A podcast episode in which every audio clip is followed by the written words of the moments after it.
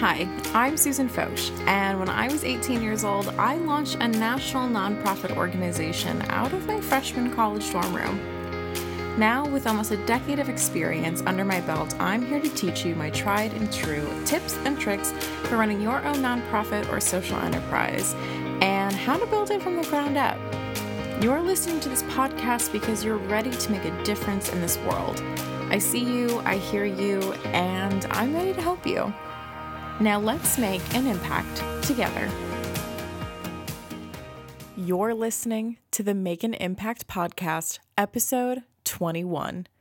When I say that this was a dream come true interview for me to do, Lord, do I mean it. Getting to sit down with Heather French Henry was something I have dreamed of being able to do throughout my entire time through in the Miss America organization, starting back in 2012. Getting to have such a long conversation with her was such a treat, and this will forever be one of the most treasured episodes that I will have gotten to record for the Make an Impact podcast.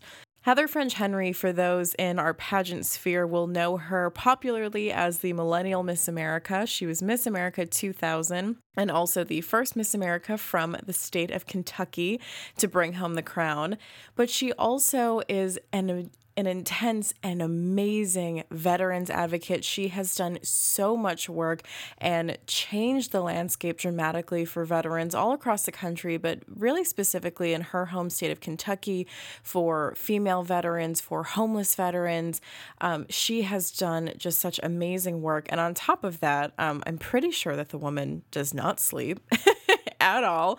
Um, she's also a nonprofit foundation founder, a business owner, a fashion designer, a children's book author, and l- literally a thousand other things. And we go through so much of her resume in this interview. When I tell you that this interview is a treat and a half, but also one of the most inspiring interviews I've gotten to do, where we talk about the current political climate. Granted, we recorded this before the election.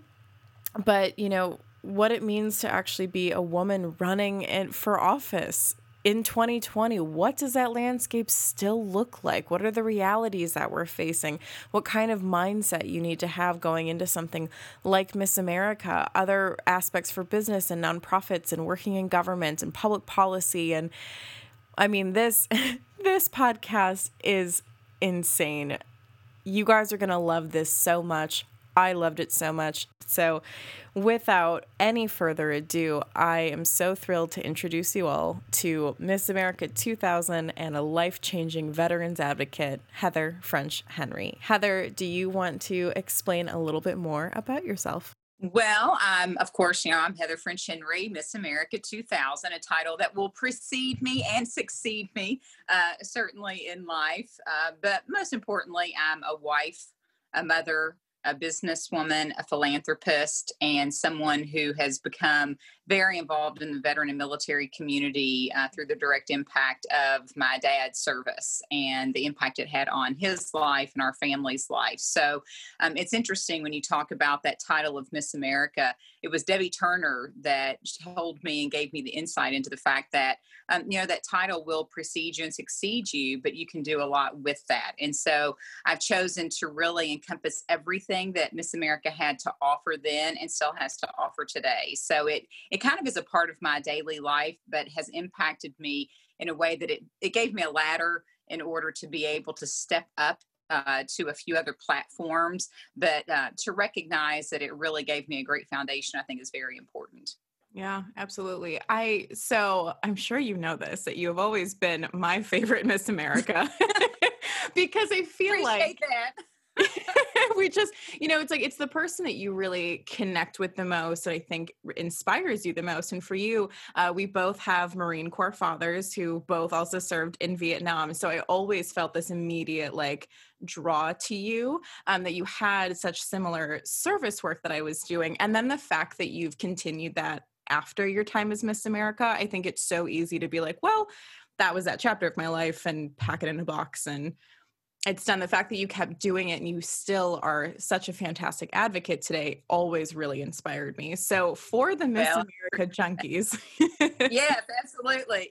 Yes that listen to this podcast can you talk a little bit we'll start there with uh, with a little bit of your miss america journey and how you always kind of viewed the social impact initiative the platform um, portion of the organization well, I think it's very important, first and foremost, to thank all of the Miss America organization uh, volunteers because during my time, and I'm not sure if it's the same today, but we had about 300,000 volunteers nationwide that really uh, were the foundation of Miss America, from local uh, directors to state directors and everybody else, um, certainly in between. And it took me half a decade to win a state title like Miss Kentucky. So it was a lot of hands, a, a big village that helped me to achieve that dream of Miss America. And I would be remiss if I didn't say a huge thank you mm-hmm. to all of those for their uh, perseverance, endurance, and patience uh, throughout that time. But I think for the Miss America junkies, I think what a lot of them always ask is did I did I do pageants my whole life? And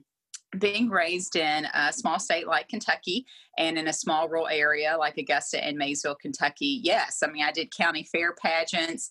Um, I did Little Mister and Miss. Of course, you know, those aren't what you see today on like toddlers and tiaras. We really didn't have that type of atmosphere. Mm-hmm. I mean, these were like you're in the middle of a horse ring, for goodness sake, on a plywood stage that, you know, sat out all year long. And by the time you walked across it, you were kind of going in a little bit of a hilly direction walking across that. It's so funny. And I always thought that my Miss America sisters had a similar background. But as I grew older in the sisterhood, I came to realize that um, we all have a very diverse background in how we came to be involved with Miss America.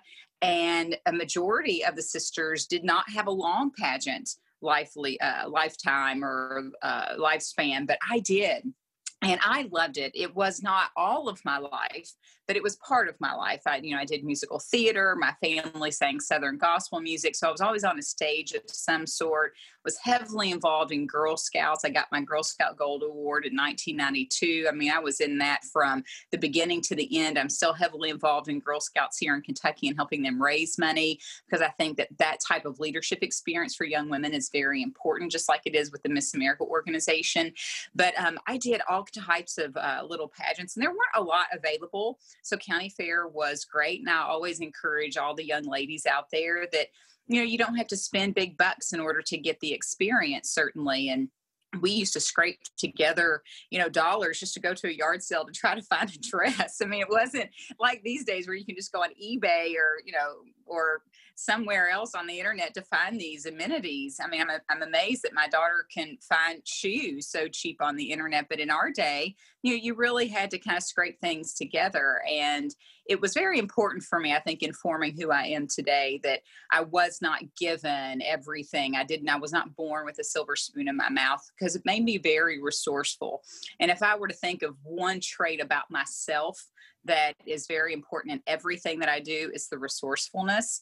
And I always tell young ladies in your journey, uh, not only in Miss America, but it is probably more applicable to Miss America that it's about the growth of yourself during this process. It's not necessarily about going in, having the most expensive wardrobe, um, and winning the first year, getting to Miss America. It's not a it's not an overnight success. And so when I won when I was 24, I really had the first dream that I wanted to be Miss America when I was like four years old.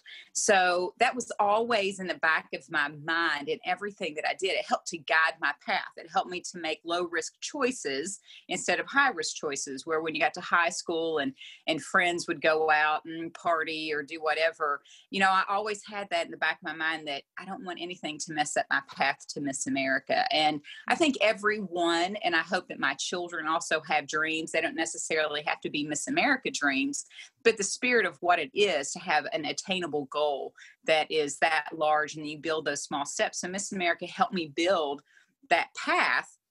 And even in situations where maybe it wasn't necessarily going straight to the crown, but maybe it was studying for a test, or maybe it was making those low risk choices. It was always in my mind somewhere that, okay, if I want to be Miss America one day, then I need to make low risk choices. I need to be smart about my path. And it's not to meaning to mean that, you know, you, there isn't some curb in that path certainly because that's what life is about right mm-hmm. but being resourceful and being able to gather all the amenities that you need being able to watch and observe you know i've told my daughter who is now competing which is really weird for me but it's it's about the self growth it is it's so weird to step back and to watch her compete and you think that instinctually that they they have what you had or they see or saw what you see and it's not necessarily the same. Their perspective is totally different.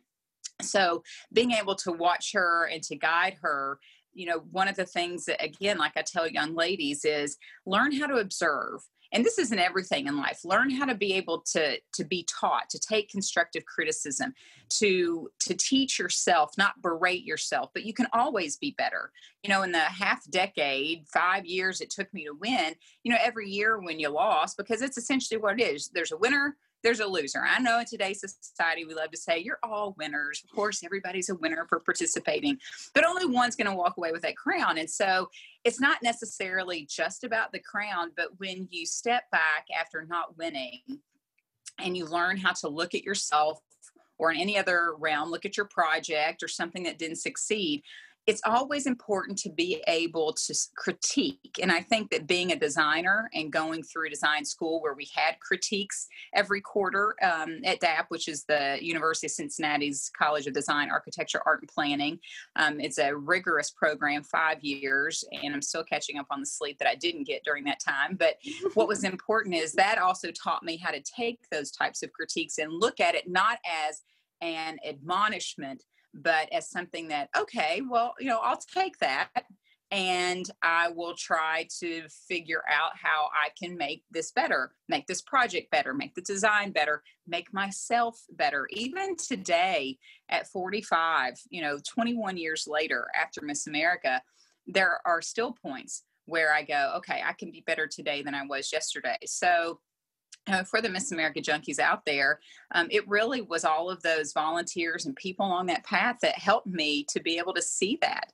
And I think that that's extremely important when we tell young people this is not something that life isn't something that you have to do alone. You might feel alone at times, but it's something that we can all do together. And I really think that also resonates in the military community, mm-hmm. like you as a Marine Corps daughter. And and I so appreciate everything you've done too with Operation Not Alone, because that's pretty awesome. I love that. um, but when you look at the veterans and military community, they're um, oddly enough a lot alike, uh, a lot like the Miss America family and organization. And I mm-hmm. always tell my military friends, I said, you know, we as Miss Americas refer to people outside of Miss America as civilians, just like the military looks at, you know, the difference between a hmm. military person and family and the civilian population. Right. Um, Miss America sort of refer to people like that too, because it's just um, sometimes you feel isolated and alone, but knowing how to reach out for help is extremely important. Mm-hmm. Oh my gosh, that was fantastic but i have so many follow-up questions to that. So number one was actually okay, a funny sure, thing you said about you know when you were like in high school and college and those low risk choices of like well is this going to impact you know me becoming miss america? And i think i think it's funny you had the forethought to think that before there was social media because now it's like you know one tweet from 10 years ago can you know, crush an entire person's career. And I was always very aware of that in college as well, because we really just had like Facebook to start with and then kind of came Instagram. But like, is that a conversation you have with your daughters now who are much more deep in social media? Just kind of like the the ripple effect of choices? Every single day. And for those who have children, it is always in the forefront of your mind when you talk about what they are putting out there on social media, especially as they get older and they're looking for jobs or they're starting to build their resume for scholarships for school. And now, especially uh, with one of my daughters competing in the organization, um, it is eh, our family too. I mean, I think that too, we have a little bit of a different perspective because because my husband was lieutenant governor and a mm. prominent surgeon and myself as miss america and all that i've done even before we had kids we understood in the political realm right that you always have to be careful about what you say because what you say today is tomorrow's headline certainly and so i think that that entire experience of miss america and being in politics really gave me a good foundation of trying to think and prepare my children for what they too say because not only what they say and post affects them but it also affects us because mm-hmm. it can come back. That ripple effect is pretty huge. And so we we have daily conversations. Even just recently we went on a small little vacation and you know i told the girls i said you know you're not allowed to post while we're out of town. I don't want people to know we're out of town. I want to be careful about what you post um, we've had very serious conversations. The the board of Taylor's uh, pageant committee, which is awesome, have had very uh, serious conversations with their contestants as well. And I think that all young people need to realize that everything that they post, everything that every video that they do, um, is out there forever and it is while it can be very scary certainly there are some benefits you know i love being able to pull up um, you know, tons of backstory um, on some of the things that I've done, videos that people have posted on YouTube from interviews I've done, you know, 20 years ago, which is awesome because they've had to convert it from a VHS tape to a digital media, which is great. Um, I love that, that they've done that, but yeah. um, that the fingerprint, I think kids today, uh, become very accustomed to the thought that like Snapchat that things disappear mm-hmm. and it, it doesn't and so i think it's very important to have that conversation we also though as a society i also feel like need to have a lot of forgiveness as well mm-hmm. and that's one thing that i don't see a lot of especially in the political realm where we dig up things from people you know 20 30 40 50 years ago that you go really? I mean is that applicable today? Um, am i the same person today as i was you know 40 years ago? You know there's a lot of change and growth that people go through and i think to make people apologize for mistakes but then also you know if you did make that mistake you know own it. Say you know what? Yeah i was young and stupid. I mean why people can't just come out and say yeah sure okay i was young and stupid but that is not who i am today so let's move mm-hmm. forward. We as a society are very hypocritical uh, mm. certainly. Yeah for sure. Well, and that's, you know, I see that a lot every day with my dad. He's almost 75 years old, and there's so many things like he'll tell me stories or like jokes that were a thing back then. And I think I'm like, oh, that would never fly today. But in this, like, in a memory concept, I was like, I can't tell you that your memory was wrong, you know, that like, because right. it was very acceptable then. And although it's not now, like, you can't vilify someone for what happened necessarily then before they knew better. No, we, we aren't. And that's what probably the most tragic thing. And, and I know we're going to talk a little bit about, you know, being in government and, and mm-hmm. maybe this is probably a good segue to even talk about that, that the, the harshness of our society today creates this really um, unbelievable stalemate in the process of of creating resolutions or solutions to problems. And even then, sometimes we create solutions where there are no problems. And so I think it's very important in our society to figure out how are we going to start coming together instead of creating this divisiveness where it's that blame game constantly, it's that self righteous, hypocritical, I'm better than you. And it's, it really is a negative process when you think about getting into government in an elected capacity. You know, I was very fortunate to be appointed as commissioner of the Kentucky Department of Veterans Affairs. And that really f- was an amazing experience. And I really have to thank, you know, the governor at the time, Governor Beshear Sr., because now the Governor Beshear Jr. is now uh, the, uh, the governor. But, you know, to be able to to be offered that leadership position because of all the work that really I started during my Miss America year to see that come to fruition was awesome. But then to run for an office and see how different it is to be in a leadership position as an appointee and make a difference than to try to be in an elected position where really none of your experience really matters in the voting process. I was very upset to figure that out. And, you know, my husband had run for office before and been in office, but until you're doing it yourself, you don't realize that the voters really don't care about your experience. You know, they, the campaign has so much more effect on voters and the parties that you're in and the and the preconceived notions of who you are are what really drives the vote and it's really a bit upsetting because when you think about you know, leading a department as large as the Department of Veterans Affairs that I did in Kentucky with 910 employees and a $102 million budget, healthcare facilities, um, staff. I mean, it was, it's a large department for our small state.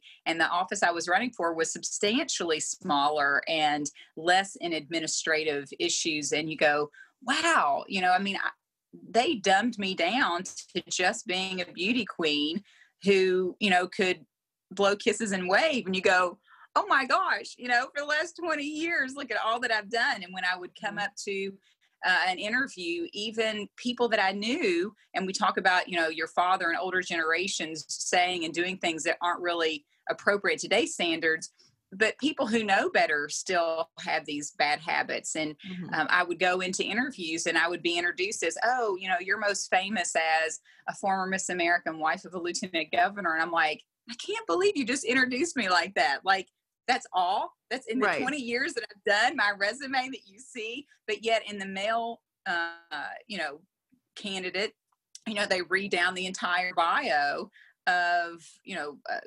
credentials and accreditations, and you go, I mean, the vast difference and stark difference, and then you have to wind up fighting for yourself, which uh, you know as i tell my my daughters growing up in a society like this today mm-hmm. is that you know we're all going to encounter these incredible obstacles every single one of us no matter what walk of life our our own obstacles are relative to us. They may not be mine may not be the same as yours as somebody else but no one makes it through this life um, untouched by tragedy um, by you know mountains that you have to climb. Certainly they get put in your path.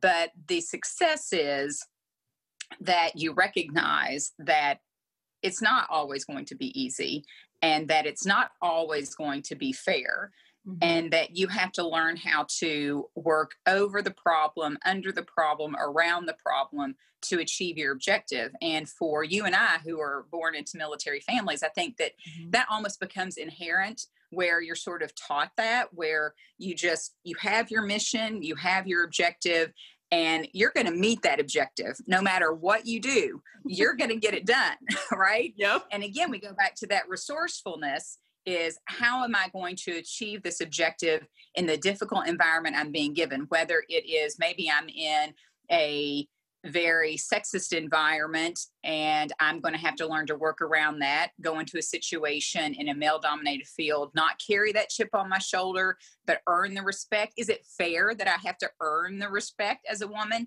No but is it my reality that i might have to do that? Yes and i'm not going to let that deter me from getting my mission done. I mean it's just that sense of accomplishment and i am surprised at how many people will choose to look at that brick wall or that mountain and say this is unfair and stomp their feet and just stop and not learn to work their way around it. I mean, even as Miss America, you know, we talk about some of the difficulties during that path and that journey. And for the first three to four months, it's an incredibly weird journey. I mean, it's a dream you've achieved, but then you realize that this journey really isn't about you, it's about you representing, of course, your platform, but the entire organization. And as President Bush and President Clinton, we were together at an event, and they said, you know, it is interesting that every Miss America before you and after you will people will form an opinion about them through your service.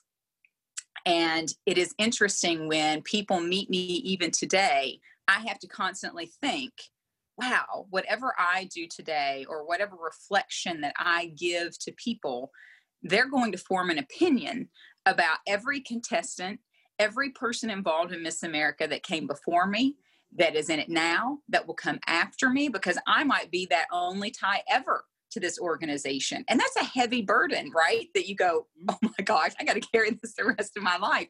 But you don't realize that until probably a few months into your year as Miss America. And you go, wow, okay, I get it now. But there are also things that I want to achieve during this year. And how are we going to do that?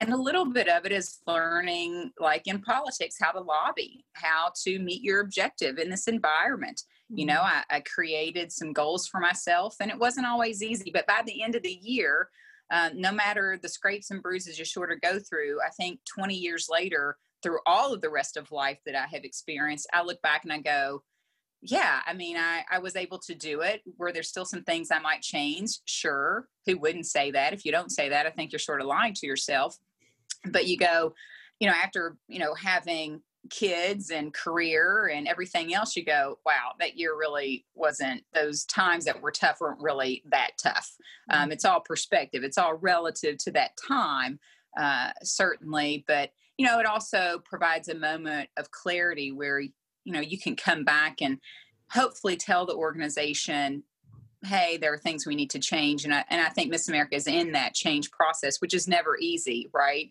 Mm-hmm. And it, it, it provides a hundred year old organization a chance mm-hmm. yet again mm-hmm.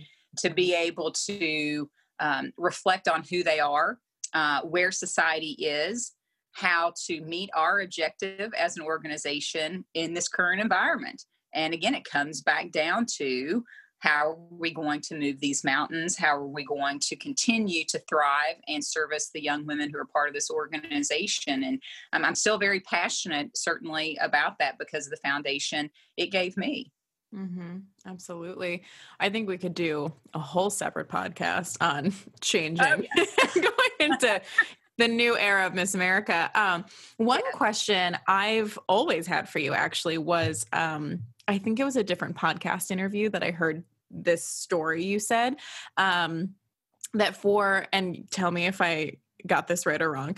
Uh, when you went in for your Miss America interview, you ended it by saying some variation of, you know, whether you pick me today or not, like I'm still doing this work. I'm still passionate about helping veterans. Like I'm still going to do this. It would just make my life a lot easier, you know. Right. Yeah. Me. Yeah, tell us that story because I always that kept that with me hard, and especially when I finished my you know, my Miss America time, my last local title was just in 2019. And the amount of people who flooded me with questions of like, oh, so now that you're done and you're not Miss Wisconsin, are you just gonna like shut down Operation Not Alone? Like, are you done? And I was like, right. Crazy, I started right? a nonprofit like eight years ago to just like throw it away because I was like, oh well, I'm not Miss America anymore. So Bye. it's incredibly hard to do. Oh no, I I totally get it. Yeah, you know, it's interesting. So uh, let's backtrack a little bit. Yes, that story is absolutely true. Mm-hmm. But I do want to, for those young women who may be listening, who haven't quite found that perfect platform or social impact initiative, whatever we're calling it today, um, that you know that too is a self-discovery process so the first few years that actually the first four out of five years i did not have veterans initiatives as my platform um, oh. because i was still very sensitive as to what my family had been through mm-hmm. you mm. know there when you have a family member who has um, addiction or had addiction. Um, my father suffered with substance abuse and PTSD. Um, and most of my time going through the process, he was still battling a lot of those demons. And when you come from a small town or small area, it, it's not the thing you want to highlight, right? Um, it was very difficult for my family. It was very difficult for us growing up, and people in the community knew. And I felt very ashamed at times but it really took the final year when I almost didn't compete. Mm. Um, and I almost gave up the dream of Miss America. I was in my uh, last year of eligibility. and My dad actually went into an induced coma. He was in the hospital. And when I went to go visit him right before they induced him, um, he said, I want you to try one more time. Our veterans need to Miss America. And to me, that's when I had the epiphany. That's when the light went off. You know, that was my dad telling me that it's okay to tell our story because we had always tried to bury all of those issues. And my dad had started to turn the corner. When I was about 15, he went into a rehabilitation center um, it took him several times and several tries to to work things out. My uncle was a homeless veteran who was found on the streets of Gainesville, Florida, put into um, a veteran specific drug rehab program called the Serenity House at the time, which was in Daytona Beach. And so, two men in my life had been so impacted by their negative return home and their time in military although there are some great stories that my father tells me now but then it just had made him very angry um, the way he was treated when he came home that people walked on the other side of the streets. And you know at the time the va healthcare system was really just utilizing uh, medicine to numb the pain. I mean that was really this that that was the call of the order for the day really. I mean we've come leaps and bounds when it comes to mental health within the veterans community. Still not perfect but we're getting there right?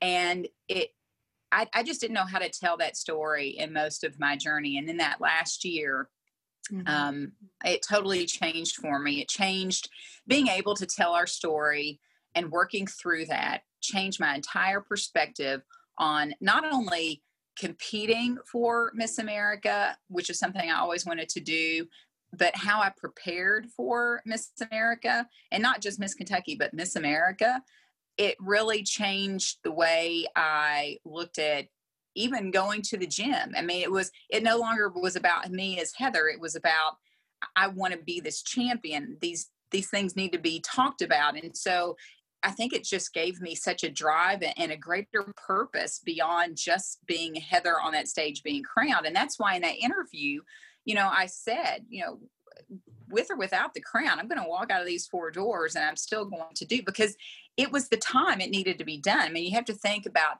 in that switch from the 20th to the 21st century, you know, we had Saving Private Ryan, we had the World War II Memorial Foundation going on. I mean, homeless veterans were finally started to being uh, to be discussed um, around the country. We had stand downs, which bring resources together for homeless veterans, and you know those were sweeping the nation. I mean, it was a conversation that needed to be had and this was the time to do it and so i had just i knew at that moment that this was going to last the rest of my life beyond the crown and i also realized that i think i came to a realization that i actually was fine i was going to be fine as heather even without the crown and that's a very big statement i think to make because I think that there are still a lot of young women that compete and have competed who may not have been successful that maybe carry that burden that somehow that crown is going to fulfill them uh, to a greater purpose and you know i'm here to tell these young ladies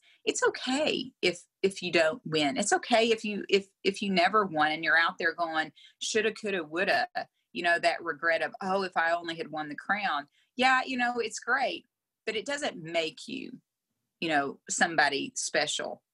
You make the crown. If you get the crown you make that special. It's not really about it fulfilling your life because you can still do great things and sometimes even greater things without that crown um, on your head. It's more about the journey. And so I want to encourage somebody out there who might be listening that uh, you are more than the crown. It's not, that doesn't define who you are.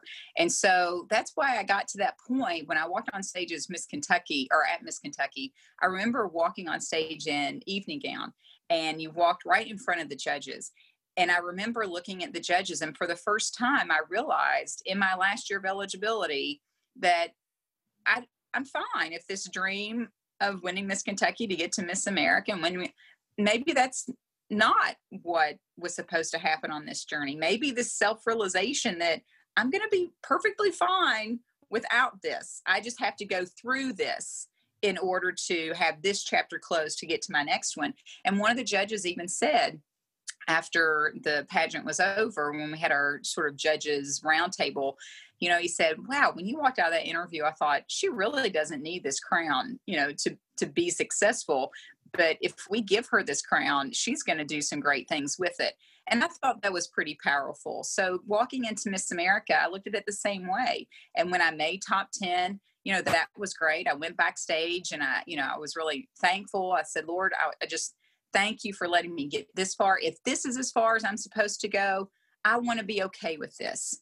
And then when I was called fifth for top five, I did the same thing. We went backstage during to change uh, during a television commercial. I said the same thing.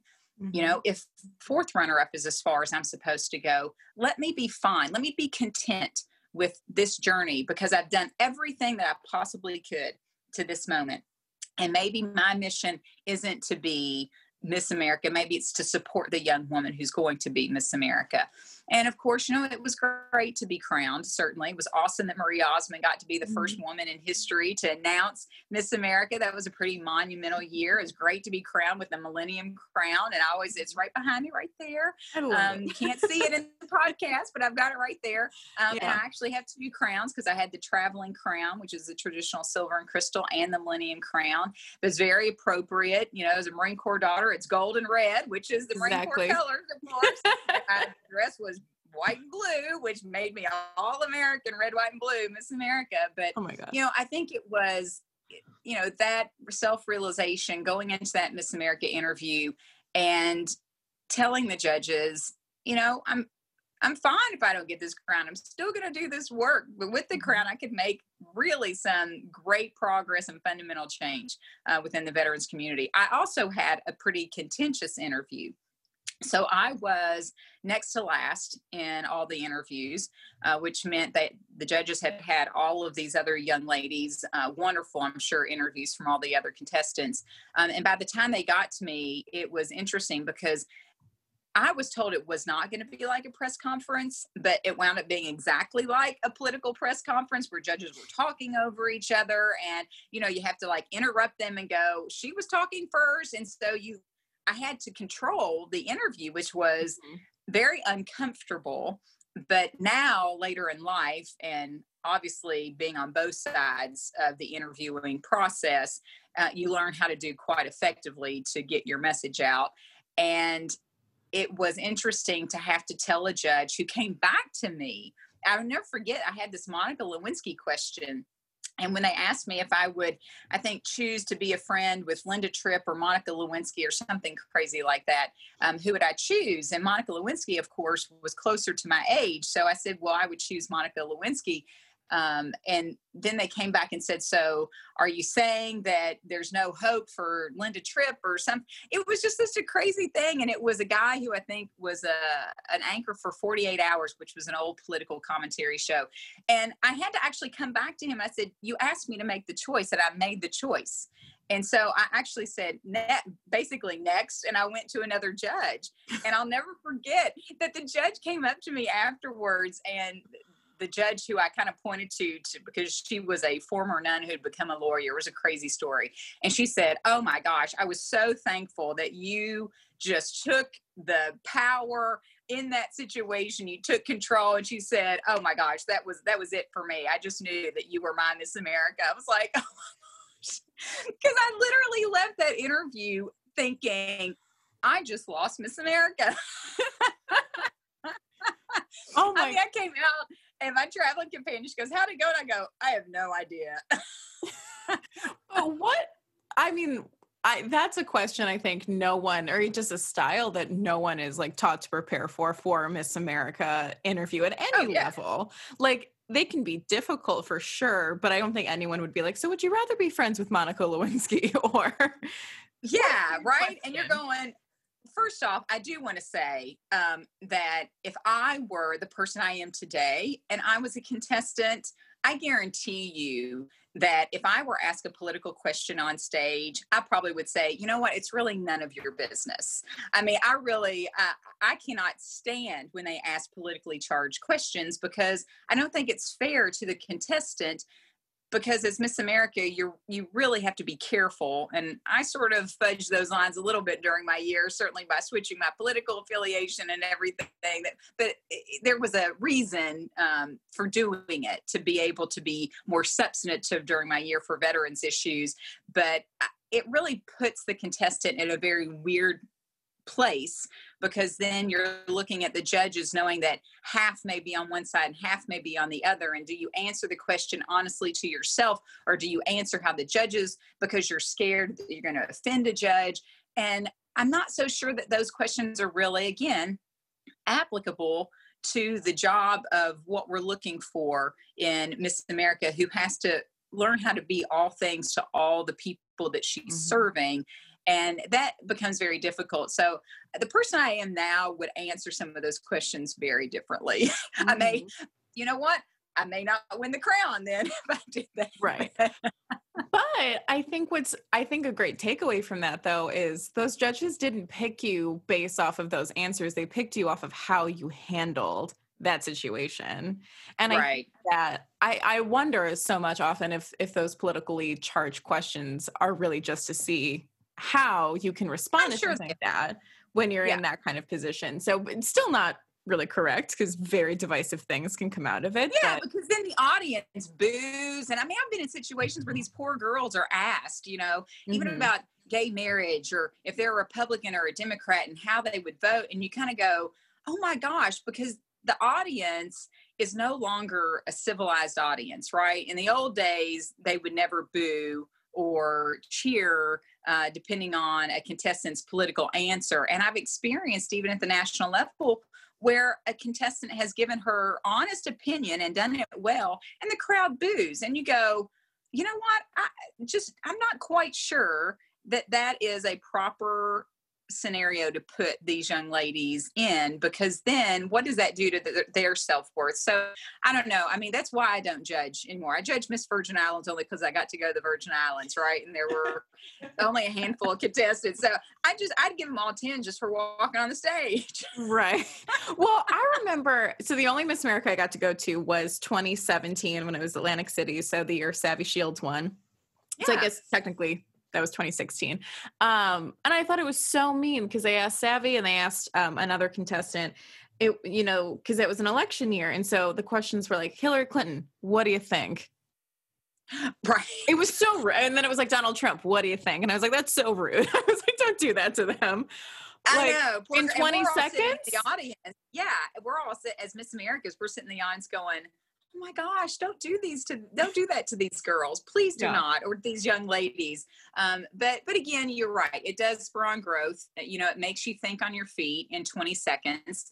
I will say that when you then become a professional after that and you're thrust in, into the media you do have to think although I, I will tell you that there's not many times in my 20 years other than running for public office that i have been so flat out asked really um, insane questions like that just up front. Like no one's ever said, Hillary Clinton, what do you think? You know, mm-hmm. I mean, mm-hmm. they've not really shoved that in my face. So I still think that we probably should rethink that. But it is the thinking on your feet quite quickly. And when you are Miss America, there are situations, I'll never forget, I was asked um, at an interview um, it was a sports radio. We were at Disney because they were a sponsor my year, and there were lots of different stations. And the guys asked, "So how tiny was your bikini? Is you know when you were competing?" And you know, ha haha, and that funny, right? You're going to try to trip Miss America. And I said, "Well, you know what? How, why don't we talk about how tiny the budget is for the Department of Veterans Affairs this year?" And so you learn how to throw it back. You know, you learn to drop the mic, right? And that is the advantage of that experience is learning how to think on your feet and bridge the the difficult conversations into something. And so i guess i would tell the young ladies even preparing today if you get asked those questions be prepared you know not only to maybe answer it but you know politicians are always trained on how to bridge into something um, a little more relevant to themselves and they sort of deflect away and so there's a really there's an art to doing that mm-hmm. and i think that every contestant should be prepared especially um, in the next couple of years of learning how to do that yeah, for sure.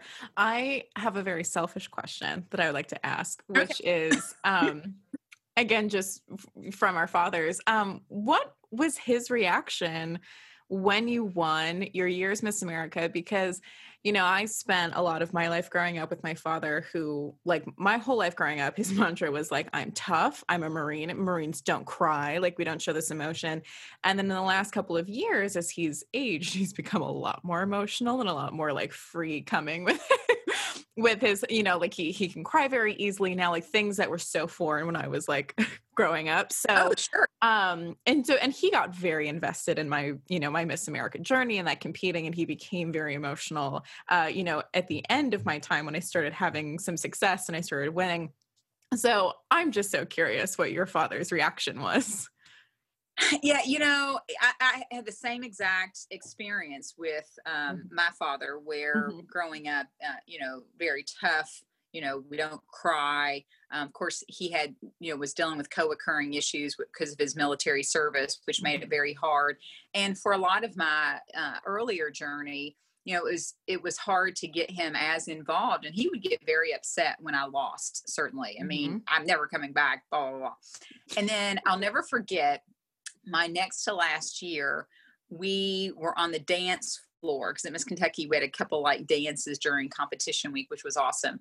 And my dad, who n- never got out on the dance floor ever, all of a sudden he came into like our little dance circle started dancing, and I was like Oh my God. I mean, it blew my mind. But you know what's interesting is looking back at that moment. That was a pivotal moment, not only for me, but for my father and mm-hmm. his mm-hmm. emotional and psychological journey. That was such a huge moment. I mean, I still get chicken, uh, I still get uh, goosebumps uh, thinking about it because that moment when he decided that he was going to join in instead of just observe, that was a huge psychological step for him in coming home from Vietnam totally. Mm-hmm. And it just then progressed from that moment on. And I, I, I, look at my dad today and and how he is and and the grandfather he is the papa he is to my girls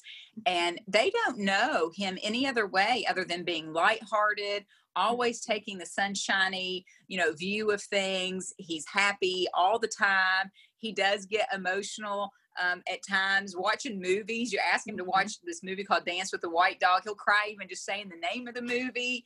Um, but he his journey has been so amazing. And my Miss America year really wasn't just about me going on and doing this journey for veterans, but my whole family became a part of that journey. When they couldn't book me, people can they would book my parents. They would call my parents traveled during my Miss America year sharing our family story. So, I mean, they traveled all over the country. It was insane. And I so I just think so about this crazy uh, journey that they all went on, but it really was this healing process for my dad. Mm-hmm. When I mm-hmm. think about, you know, I think I became Miss America really for my dad's healing more than anything else. And the man he is today, I call him Mr. America. I mean, he is, he's an amazing man you know my parents you know survived all of that time. They celebrated their 50th wedding anniversary just a couple years ago and i think about what my mom went through and being supportive even in times it wasn't easy to be supportive.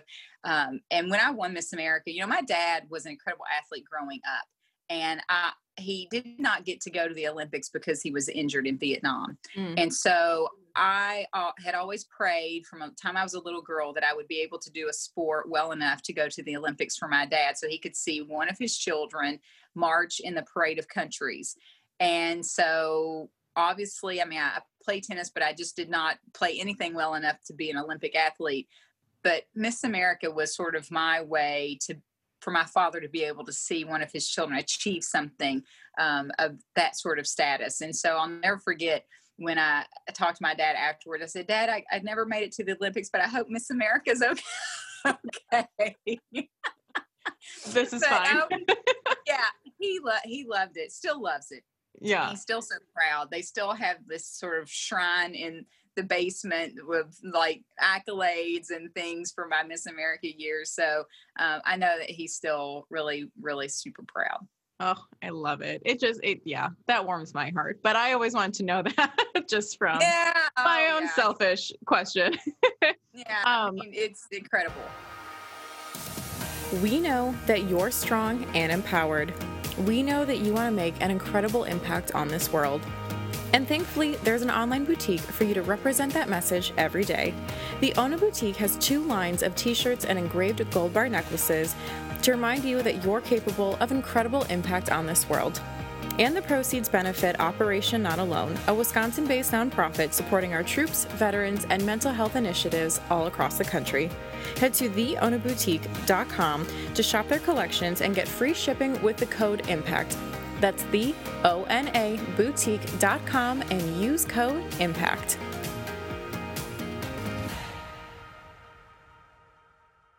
I want to kind of switch to um, your time serving in political office. I know we touched on it a lot, you know, throughout your Miss America conversations, but I really want to, you know, learn a little bit more about what you were able to do as a commissioner of the Kentucky Department of Veteran Affairs. Um, you were appointed to that position, so how did that all come about?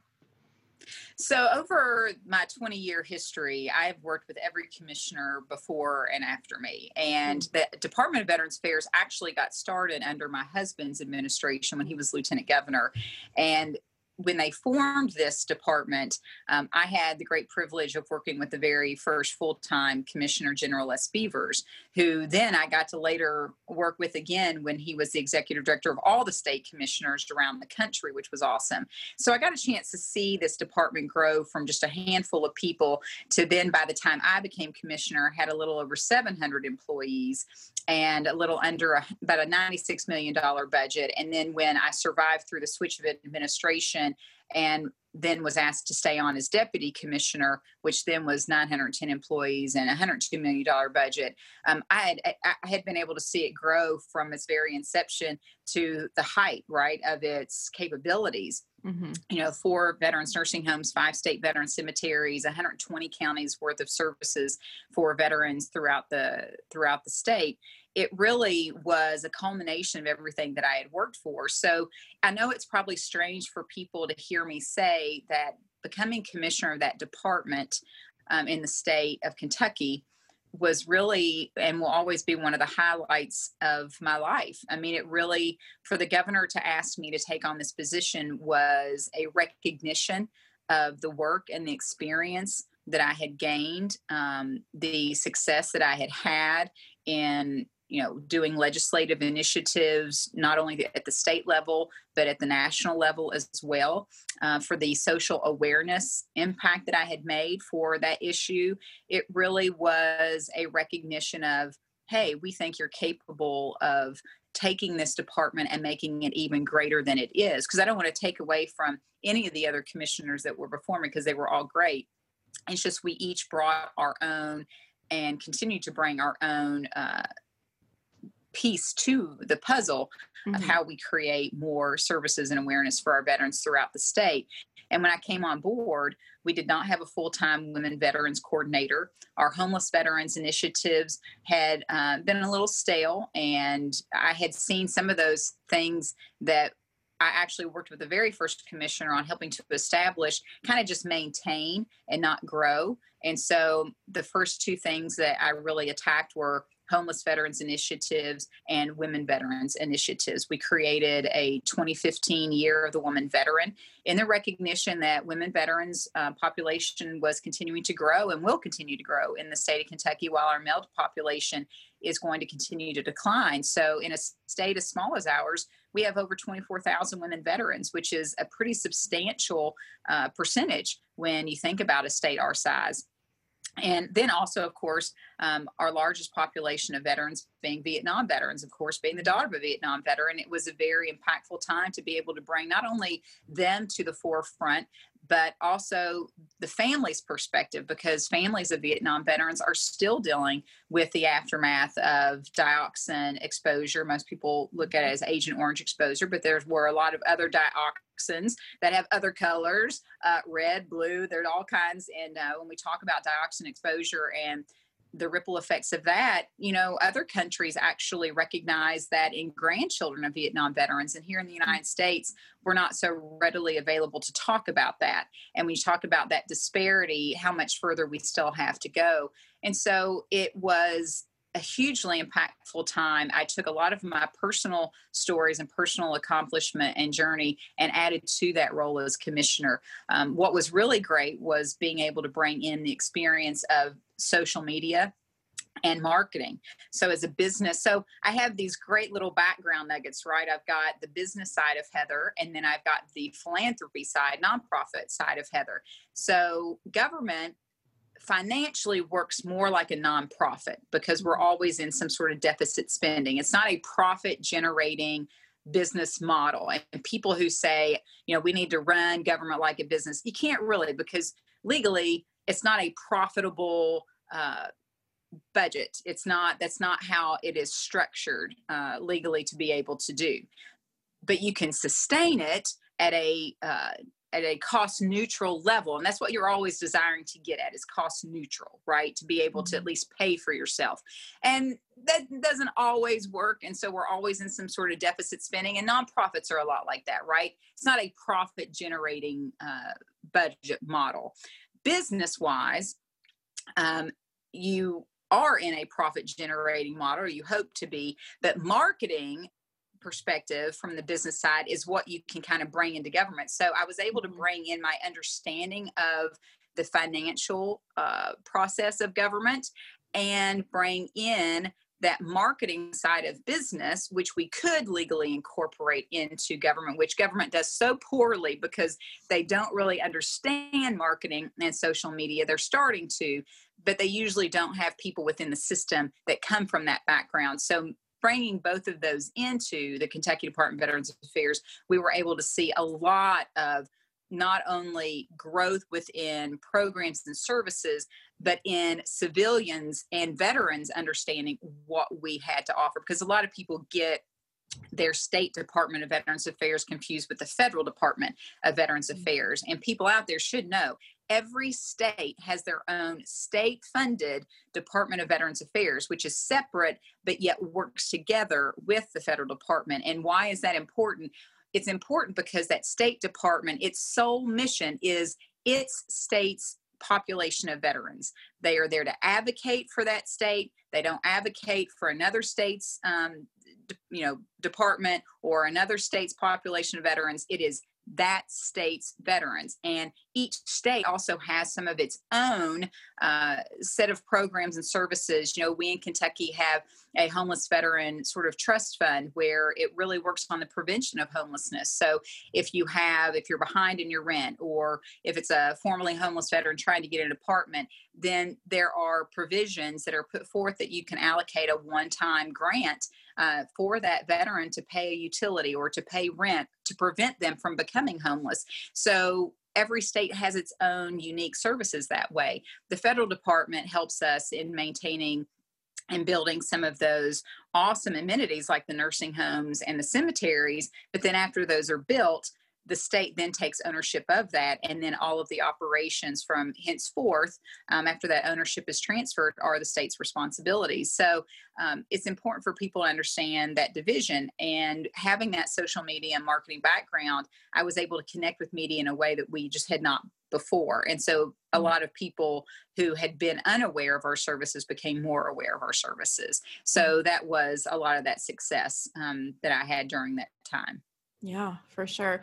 What, and I'm sure this is a really difficult question to ask, but like, is there one particular moment or thing from your time as commissioner or even deputy commissioner um, that really was kind of like your proudest moment of being in public office? Well, hiring our very first full-time women veterans coordinator um, okay. for the state mm-hmm. of Kentucky, uh, Wanda Knuckles, and she was an amazing women veterans coordinator. She um, had served, um, of course, in the armed forces, was in the National Guard, uh, I believe still is, and she was able to do an amazing job of building a database. We just we didn't really know. I mean, we had numbers of how many veterans we're supposed to have in the state, and the VA extrapolates, you know, those numbers based on an equation, certainly. But it's a very different thing to then know where those women veterans are and how to reach them because my whole mantra in service is you have to meet people where they are. You can't make them come to you. And government is so bad at meeting people where they are, um, just because of a lack of resources or understanding about how to do that and how to how to understand how to meet the needs of women veterans in Eastern Kentucky is very different than how you meet the needs of uh, women in Western Kentucky. It's a totally different culture, uh, even for a state our size. And I think a lot of states have that dichotomy sort of going on. And so she was able to to come up with uh, statewide women veterans conferences and then we had regional women veterans conferences so i was really proud that we were able to uh, navigate the process uh, financially to be able to come up with the funds to hire a full-time women veterans coordinator um, but there are also other moments that are less public, like mm-hmm. when you have to go before the legislative committee um, for Veterans Affairs uh, called VMAP was the acronym in our state, and to be able to talk about the fundamentals of your budget and understanding that's something handling those administrative responsibilities uh, while i had had a little bit of experience on a smaller scale previous to that um, it really stretched my uh, my growth ability during that time being able to wrap my brain around you know this extremely large budget a budget that's very difficult because you do have federal funds coming in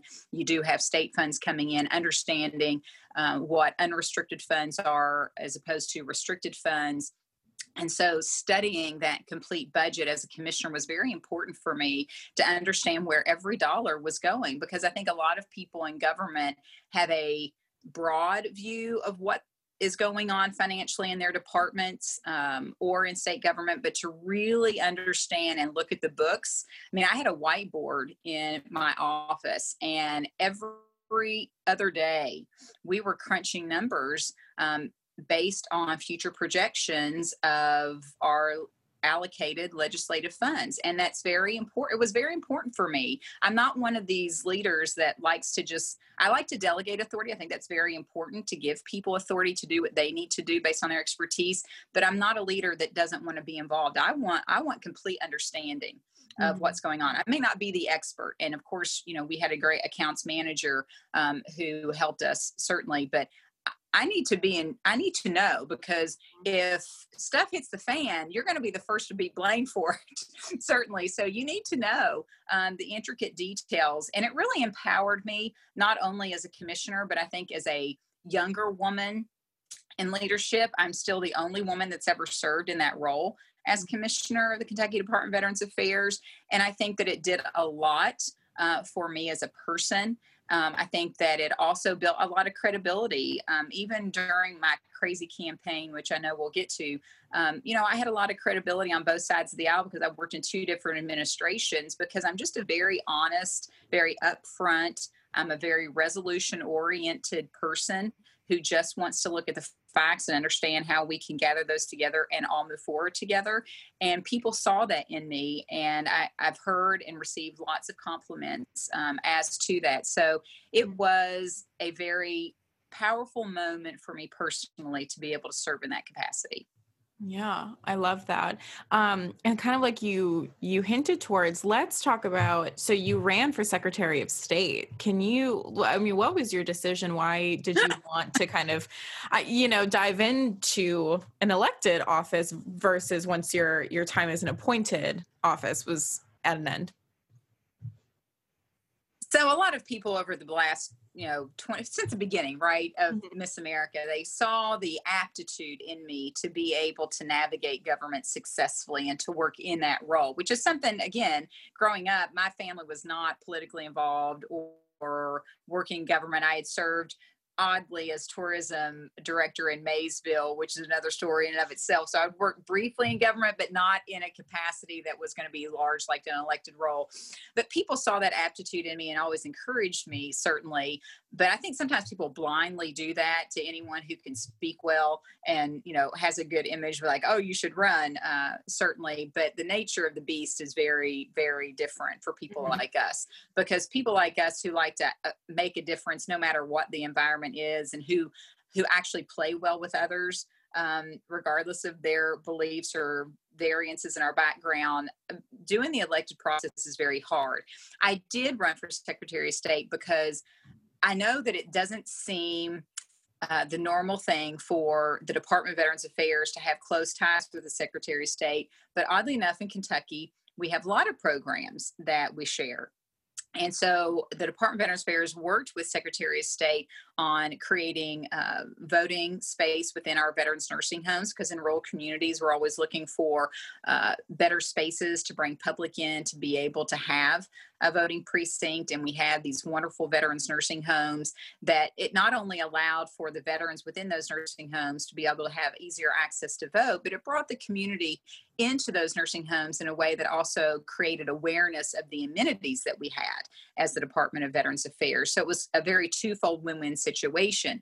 Um, and then we also uh, worked with Secretary of State on helping to champion um, overseas military voting capability. And that was great. Uh, we actually did that. I did that before I became commissioner uh, with the previous Secretary of State and helped to lobby for the passage of a bill, Senate Bill 1, to be able to offer that office the capability of broadening that um, ability for overseas military because we have a lot of national guard in our state that actually get deployed for federal service a lot probably more so than percentage wise in a lot of other states even for a state our size.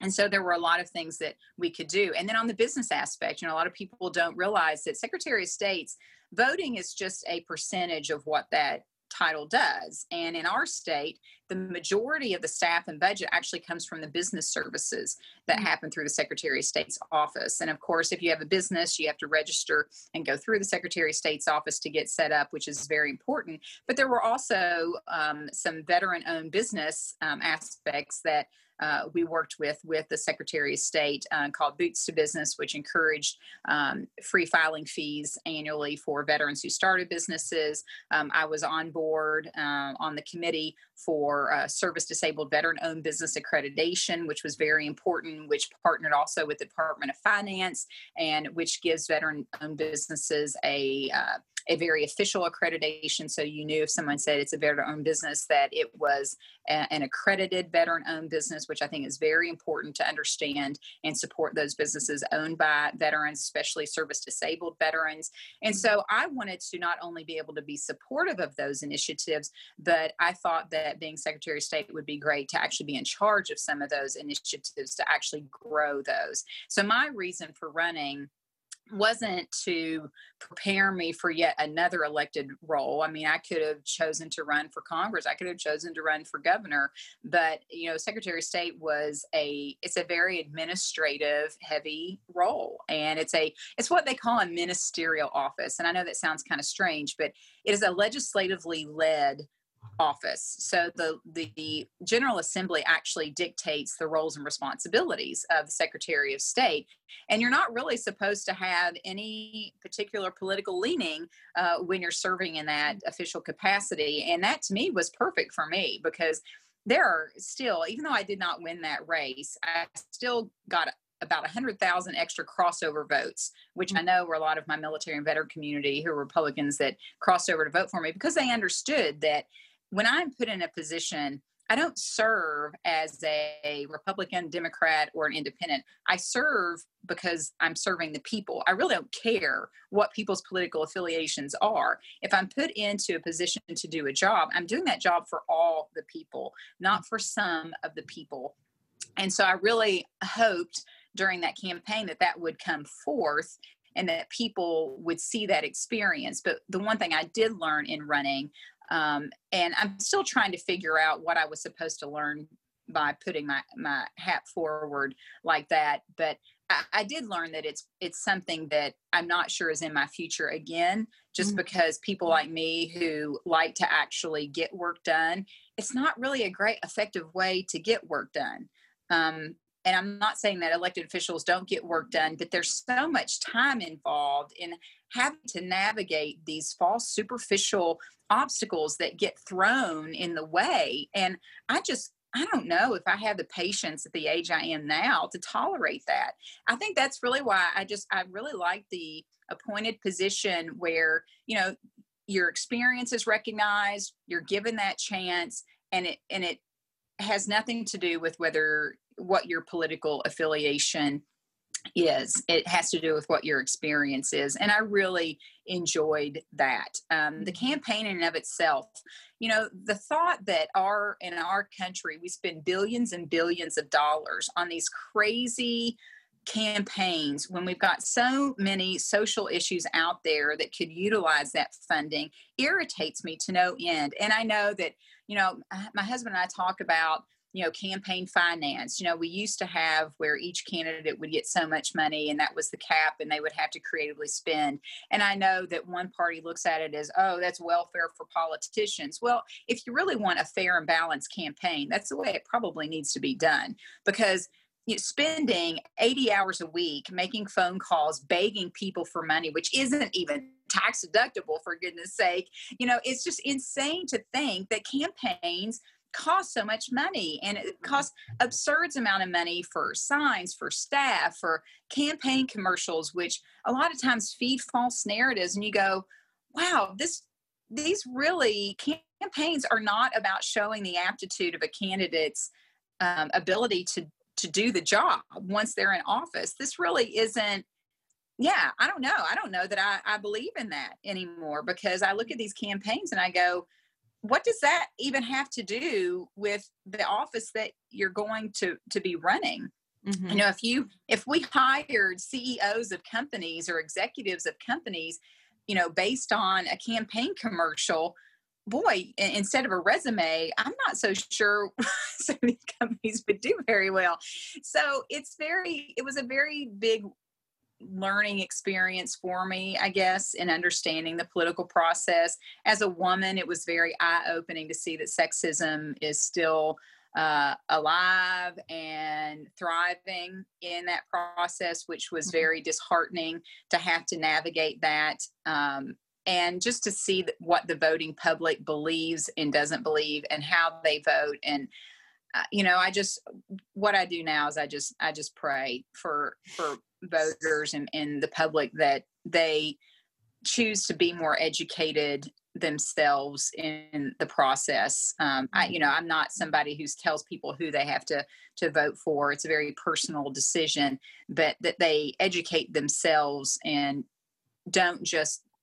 follow the masses and what they believe. You know, our our Facebook social media culture, while it is great for uh, nonprofits and for uh, businesses and for you and I for what we've been able to do. We utilize social media for its mm-hmm. benefits, certainly.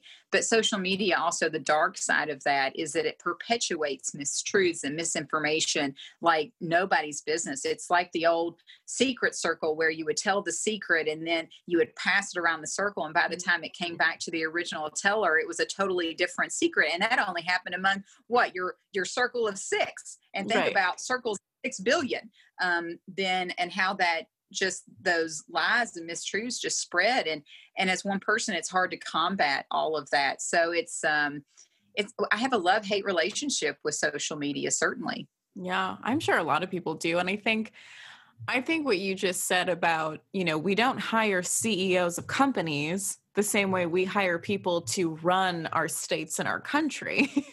you know, we right. don't look at those resumes. And really, and I think the hard part too is, you know, right now coming up, we're just a couple of weeks away from the presidential election, and every commercial is just like, well, he's a bad person. No, he's a terrible person. Oh, right? It's awful. It is, right, but it's nothing to do with like, but what kind of job will you do? It's just, no, no, no, he's worse than I am. Trust me. like, you know, there's no merit there. I mean, I did not realize that in a campaign you spend thousands of dollars on opposition research, you know, and it was really uh, when they told me that, I went, uh, well, I can tell you everything negative that people are probably going to say about me. I've been in the public for the last 20 years. I, I don't have to, I shouldn't have to pay. And then you find out all these, and, and I don't even know if they're all true about the opposition, but you find out you get, you get this huge binder of negative things about the opposition. And I'm like, my job is not to focus on making someone else look bad. If I have to try to make someone else look bad in order for me to step up the ladder, then obviously I'm not enough. And mm. unfortunately, mm. you know, my opposition did do that every chance that they got. They, you know, lied about me, they had mm. misinformation about me. Um, I was pretty confident that after the very public 20 years I'd had in Kentucky that people would know me better than that. Um, obviously, that didn't work out, but I was also not just running against that person, but I was running against a movement, right, mm-hmm. in between parties, which was kind of insurmountable, uh, certainly. But you know, even in debates, and I, I, will say the one thing that I probably would do different, and, and maybe not, who knows, um, during debates, you know, I always took the high road. I didn't make any digs, even when digs were being made to me. And you, and my children said, you know, you could read it on your face that you just wanted to reach across and sort of, you know, you know, give him what for, uh, you know, to kind of set the story straight. And there were a yeah. lot of things that I could have said um, about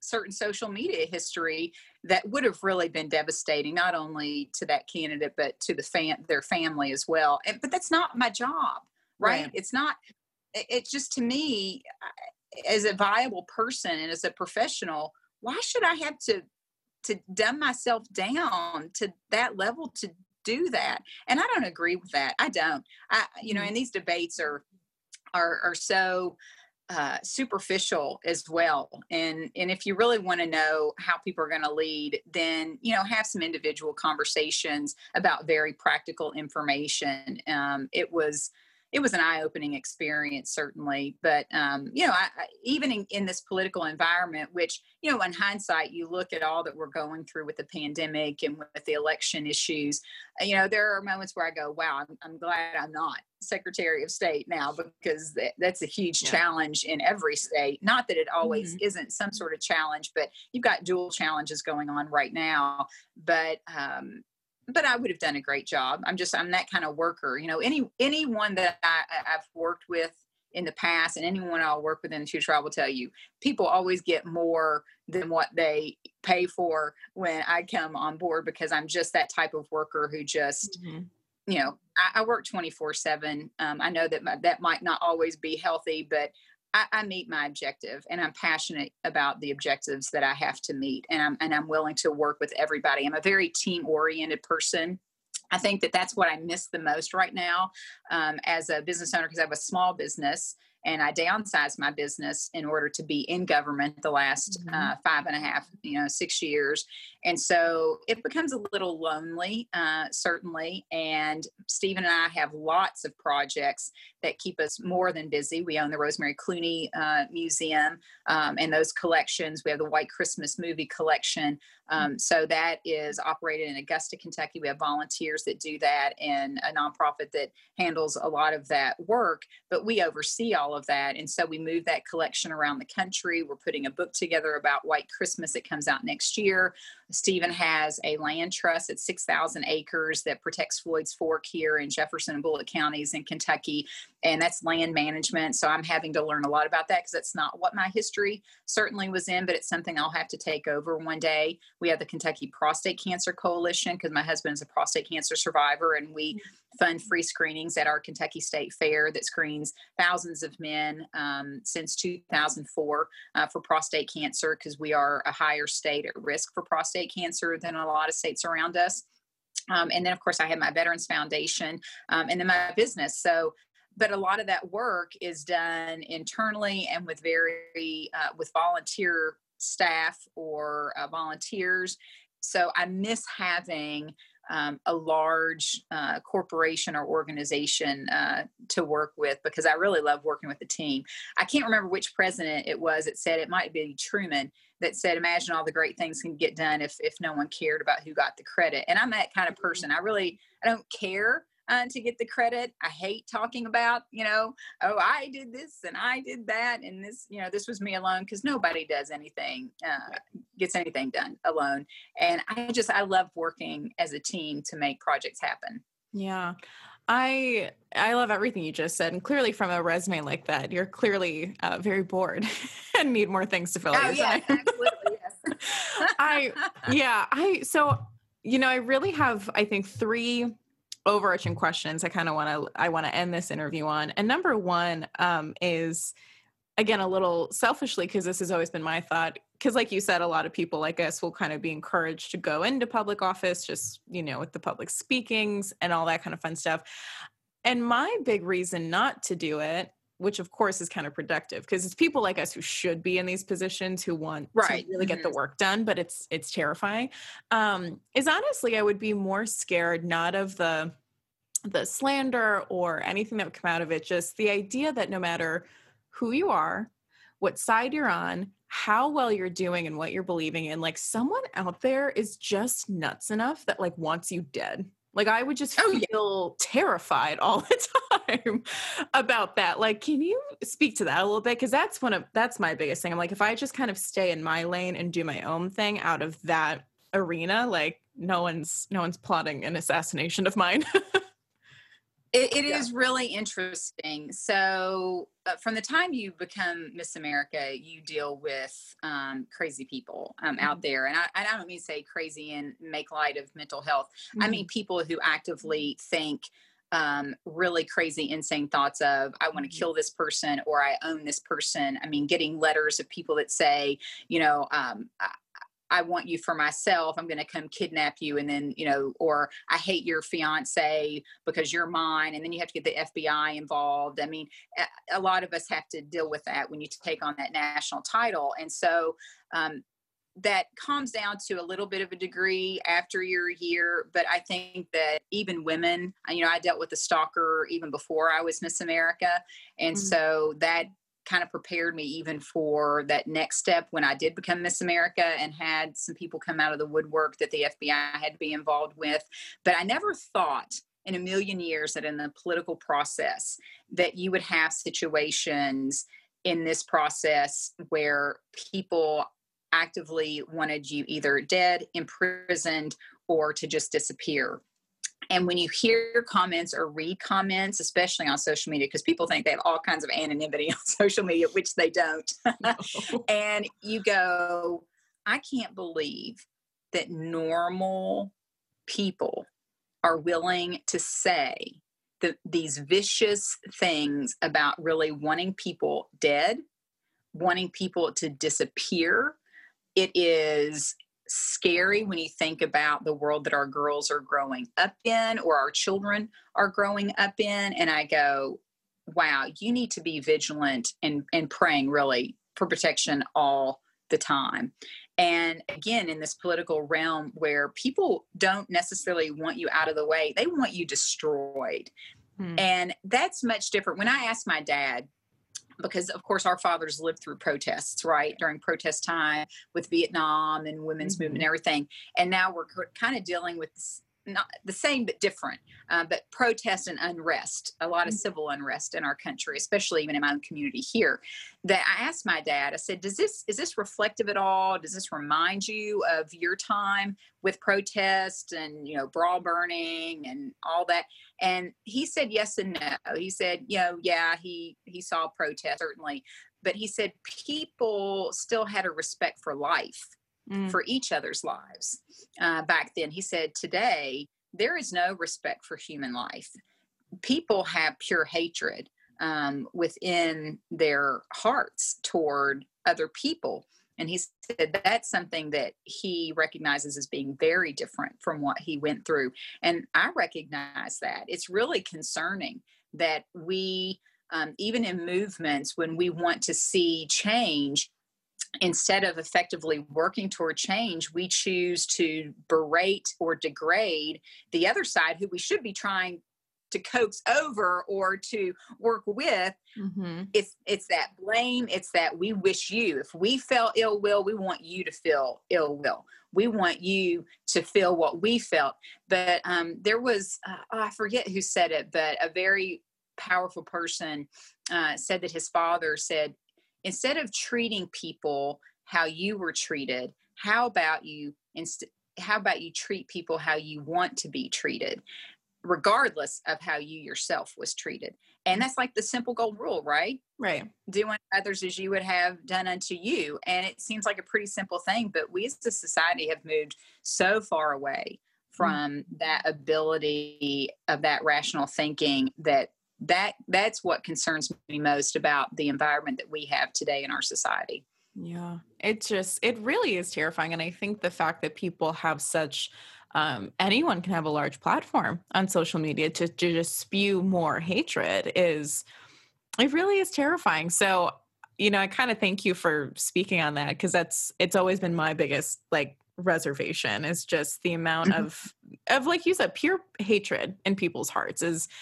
well and insane. i hate it that it's a bullying platform too like you said you know people like us are people that you you when you know our work ethic and you see mm-hmm. what we get done and our productivity we're the people that should be right in mm-hmm. government like helping to make things happen in a very positive way because right. no matter how negative the situation is you can always look at it in a positive light to say how can we make this we know this is what the issue is how do we move forward together mm-hmm. um, you know no matter who gets the credit and because of the those that bullying that happens and i know that might seem like a very juvenile word but it but it is what it is right mm-hmm. because of that hatred and that bullying and that threat it's that threat that keeps us from wanting to engage and I, and I hate that. It really yeah. is. That's one of the things that I don't use that word hate very often, but I hate the fact that there are there are people and movements in society that prevent me from uh, from wanting to do and participate in roles that that I think I would really be good in. Yeah, absolutely. Um, so on this, this like turned very dark. I'm so sorry for that. Um, but yeah, do you no, have no, but it's, it's right? Good for people to hear.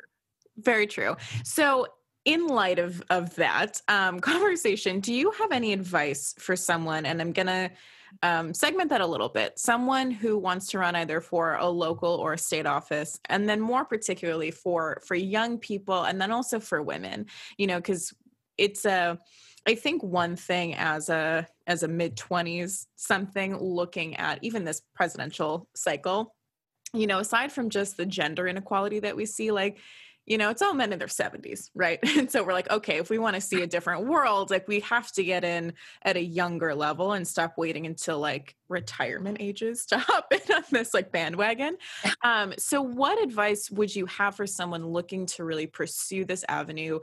Uh, to make a difference, to, to change the world that we're living in, what kind of advice would you have there?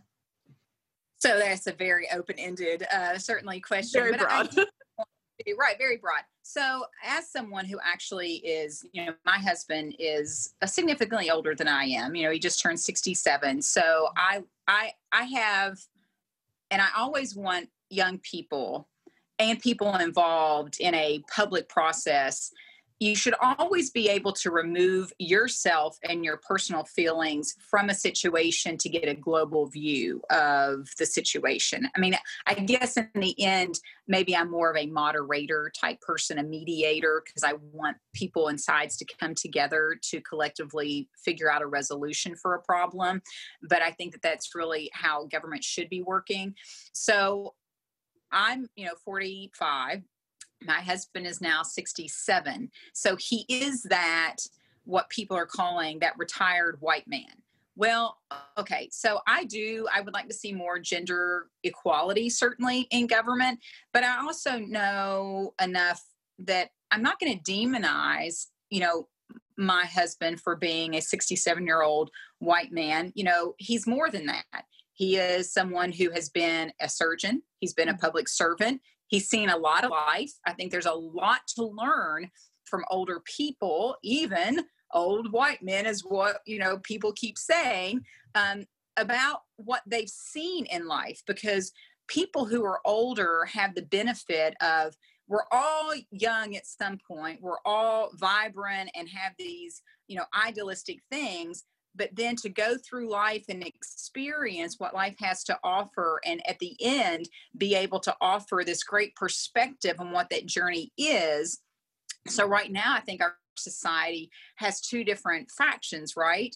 We have the very young and loud and we have the older more conservative who's been through that process. And it, it's really getting everybody to kind of come together and stop this generalizing of those populations. You know, I want to see mm. the older population stop generalizing the young populations. I want to see um, young population stop generalizing, you know, and calling old white men. I just don't think there's anything productive whatsoever in grouping all of these people under these generalized stereotypical terms. And I do understand that stereotypes are, are stereotypes for a reason because there's always going to be true factual people within those.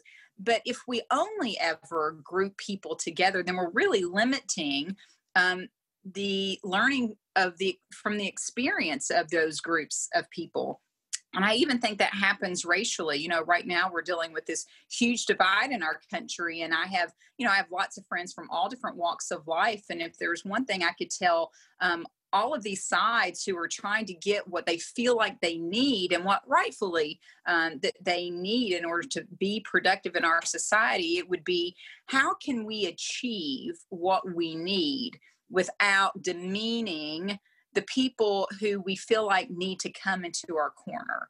You know, how can you get old white men involved in your process if you keep mm. calling them old white men? Because yeah. that's a non starter. I think about communications, right? And people who are experts in communications. I'd love to have someone at the national level really have this conversation. You know, how do you win over? It's the old, uh, you know, adage of Dale Carnegie winning friends and influencing people, right? Mm-hmm. Um, I don't think you're going to get, you know, especially on the playground, I don't think you're going to become friends with someone by calling them names, and they're not going to win you over by calling you names. So, mm-hmm.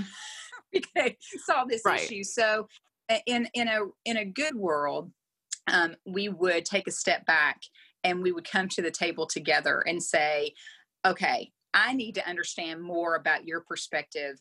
And I want you to understand more about my perspective. And then let's figure out how we can come together in the middle. Because I do think that if we were really grown ups about it and we really were caring about it, that we could see a lot further um, productivity than than what we see now but you know in that being said that you know I, I would love for my daughters to become you know more engaged i think that they are probably more socially engaged in uh, current events even than than I probably am. I do tend to stay more in my lane, uh, certainly because not only is it I don't want to say it's comfortable because I'm always pushing the envelope within my lane. About mm-hmm. spreading awareness and in issues that people don't recognize are in military and veterans initiatives but um, you know they are much they use their social platform much more for speaking out you know for change and they see a different perspective than even i see. So i have to try to take a step back and understand that certainly. Mm-hmm. all the while they're doing that taking a step back and understanding where my husband is sort of coming from as well from his perspective but having gone through the political process getting them to understand what i felt going through it as well. And so for our young women out there especially within the miss america organization I think, you know, encouraging each one of them to continue to be leaders, and leadership looks different for everyone, mm-hmm. uh, certainly within their relative area. And, you know, if you choose to run for political office, just having a full understanding that, you know, it's not going to be uh, nice um, and that you have to learn to rise above it. I think mental health, I went through some very dark moments running for office that I wish I didn't have to go through, but um, I've learned a lot about myself through that, certainly. And so there are going to be those moments. So gather people, good people around you who can help you in those moments, who can be with you on that path that can help you um, gain insight or just mentally and emotionally carry you through those dark moments when you feel like you certainly can't do that for yourself. There's nothing wrong with that, certainly. Um, but that we do need to have, you know, more gender equality on both sides. You know, I don't care if you're Republican, Democrat, Independent, whatever you are. I think women bring a really fresh perspective. Uh, there was a study done uh, more than a few years ago, but it it it groups some women together through various backgrounds and they had a priority list and they numbered the priorities of what they wanted to see happen in government and the same on the male side of what their priorities were. And and women look a little more holistically i think and comprehensively at our social issues. And so like education was like number one. Um, you know some social services were number one because we are the caretakers. You know i don't care what people say about gender equality. Women and men look at things differently. I think that women are our brains are wired to look at a global picture uh, certainly. And while you know my husband has a great aptitude for you know looking at single things each time i mean and as a trauma surgeon is very gifted at doing that. Mm-hmm. but i you know i feel like i'm the caretaker of the family. You know i plan things. I i'm the one that looks you know sort of into the future feeding nurturing medically you know trying to get those things done. And i think that women in government tend to do that uh, as well. And we have a futuristic perspective but we do so from a very um, uh, comprehensive sort of perspective when we think about our children.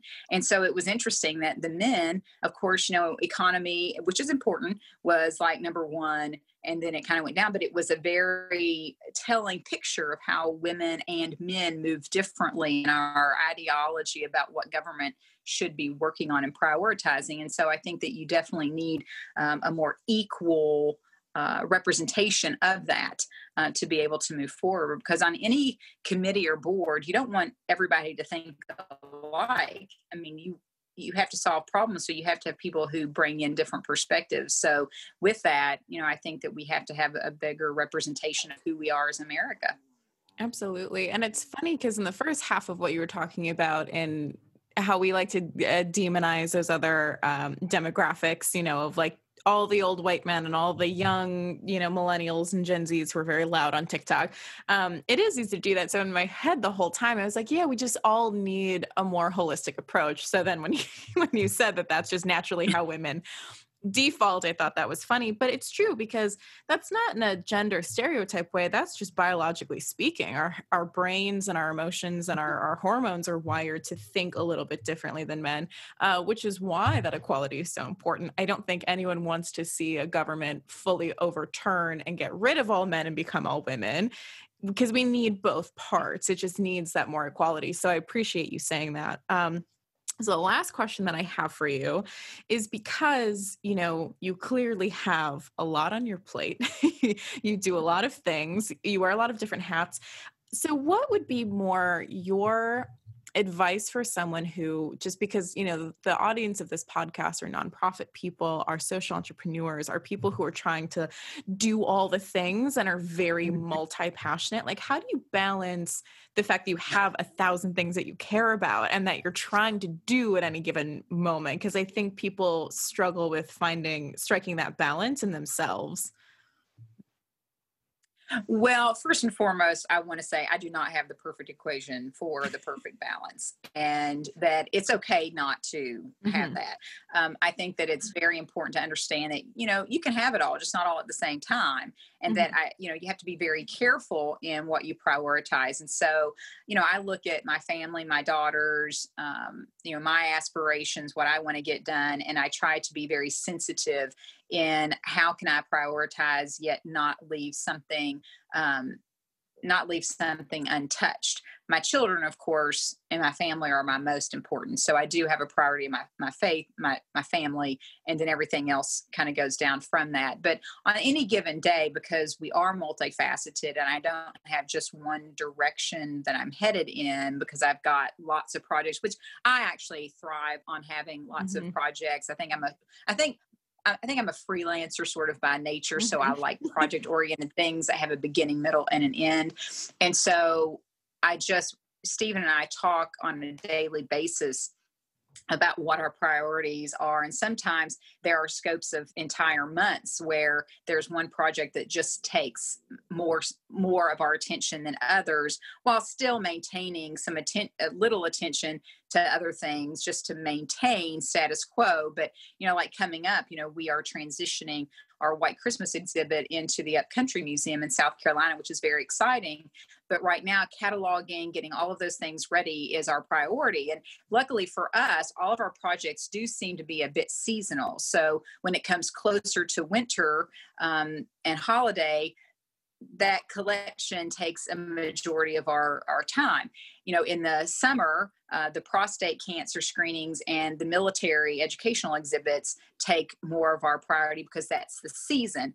Um, springtime is a time where we actually get to focus a bit more on, you know, the future fund and a little bit in the fall as well because the season really helps um, in navigating and doing. Uh, hikes and canoes and things like that out on the property. So we do try to um, kind of group the timing for those projects in order to get done. But there are some days that it's just it's a quagmire you know some days where mm-hmm. you get overrun. And i will say stephen and i do tend to work 24 hours a day seven days a week which probably isn't the, the healthiest. And you try to set some parameters. I, I set parameters myself on on calls and emails and social media. You know stephen as a former trauma surgeon answers every single phone call. Uh, you'll you'll find that I like texts and I like emails. I don't always like phone conversations because there's too much time in salutations, you know, for me and sort of catching up. And if I'm at a very busy point, I just want people to get to the point and give me what I need to understand so I can go back and reread it or utilize it um, to move a project into the future. And so we have our very different ways of communicating, but they all seem to work together. And I am someone that is, you know, I sort of, I don't, I don't want to say bend because people will take that negative, but but I, I'm very flexible and adaptable to situations, which again is, I think, a very successful trait for me. And so, where Stephen sometimes seems to be um, a bit rigid in, in sort of his approach, but that's the way he's been effective. So then I learn how to maneuver around and, and help to get those projects done. And there are certain situations where he becomes my companion and helpmate.